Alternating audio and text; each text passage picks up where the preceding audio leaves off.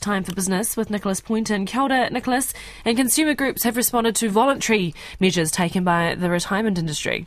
And good afternoon to you, Mani. Yes, a consumer group says voluntary concessions made by the retirement industry do not go far enough to protect consumers.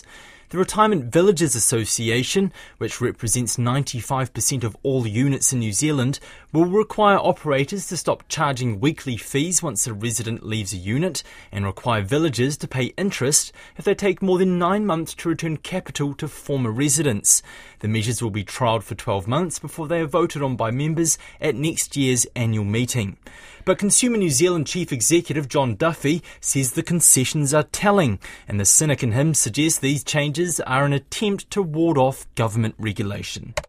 It flies in the face of what they've been arguing for many years, which is actually there's nothing to see here. There might be some rogue operators at the edges, but actually, generally speaking, the industry is, is absolutely brilliant.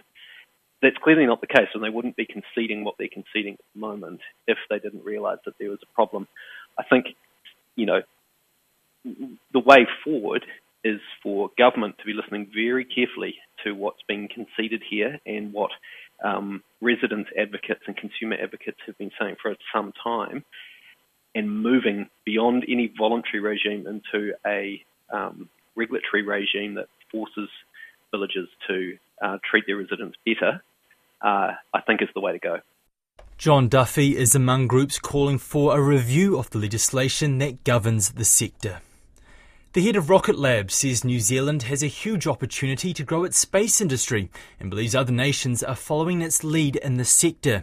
Speaking at the inaugural Aerospace Summit in Christchurch, Rocket Lab founder Peter Beck says the country's space industry has come a long way since the company was launched in 2006. Although dominated by the one company, New Zealand is one of the few countries in the world that possesses launch capability into space. Peter Beck says other leading nations are looking up to New Zealand. Take the United Kingdom, for example. Uh, you know, they are spending a tremendous amount of uh, effort and opportunity from, for their government to try and, and create a launch capability. Um, and Australia, friends across the ditch as well, uh, you know, recently created a space agency and are going flat out to try and create a launch capability. Uh, so, you know, uh, New Zealand has done extremely well. Uh, I think we should, we should, we should certainly all, all be proud. Um, and you know, I see I see a fantastic future for New Zealand and, and uh, New Zealand in the space industry. Uh, we are already recognised as uh, some of the leaders in, in the world already.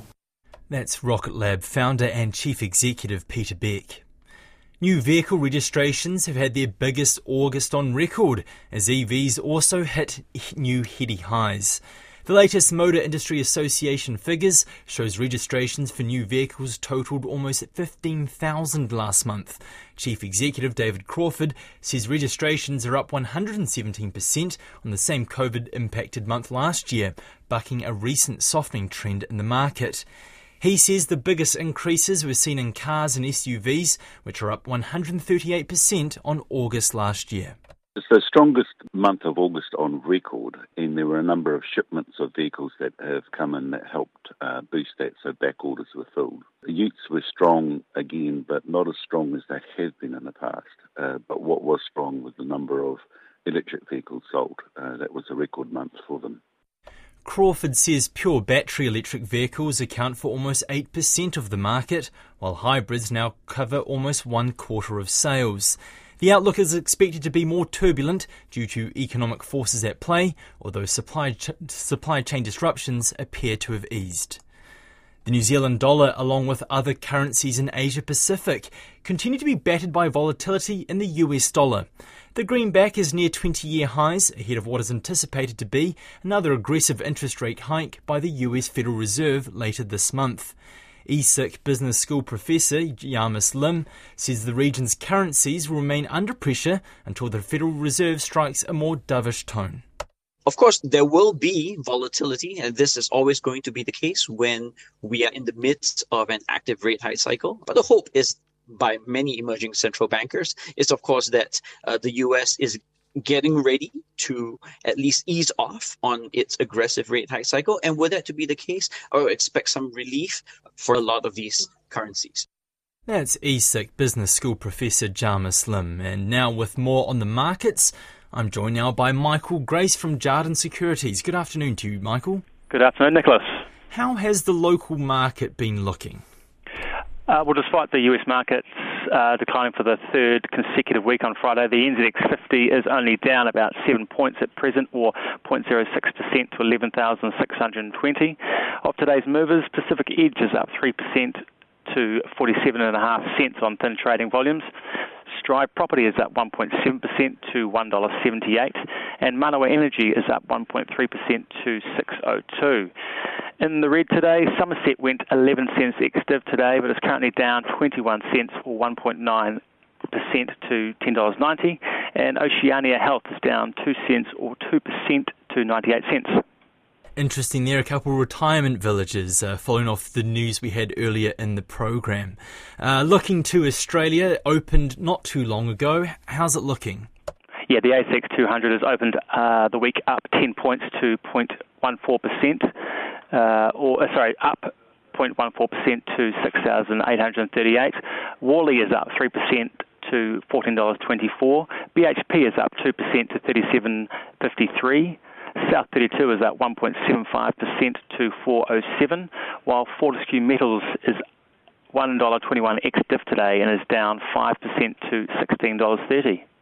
We've heard about how the hawkish tone from the Federal Reserve has seen everyone rushing to the King dollar. How's our local currency looking so far? Yeah, that's right. The Kiwi uh, dollar strength is mixed today, but notably weaker against the US dollar, uh, and is currently buying 60.88 US cents 89.58 Australian cents, 53.03 British pence, 61.40 euro cents, 85.51 Japanese yen, and 4.22 Chinese yuan. Michael, that just leaves the holy trinity of interest rates, oil, and gold. The 90 day bank bill is up four basis points to 3.55%. Brent crude is at 94.41 a barrel, and gold is at 1,708 US dollars an ounce. Wonderful. Thank you for your time, Michael. That's Michael Grace from Jarden Securities with our markets update.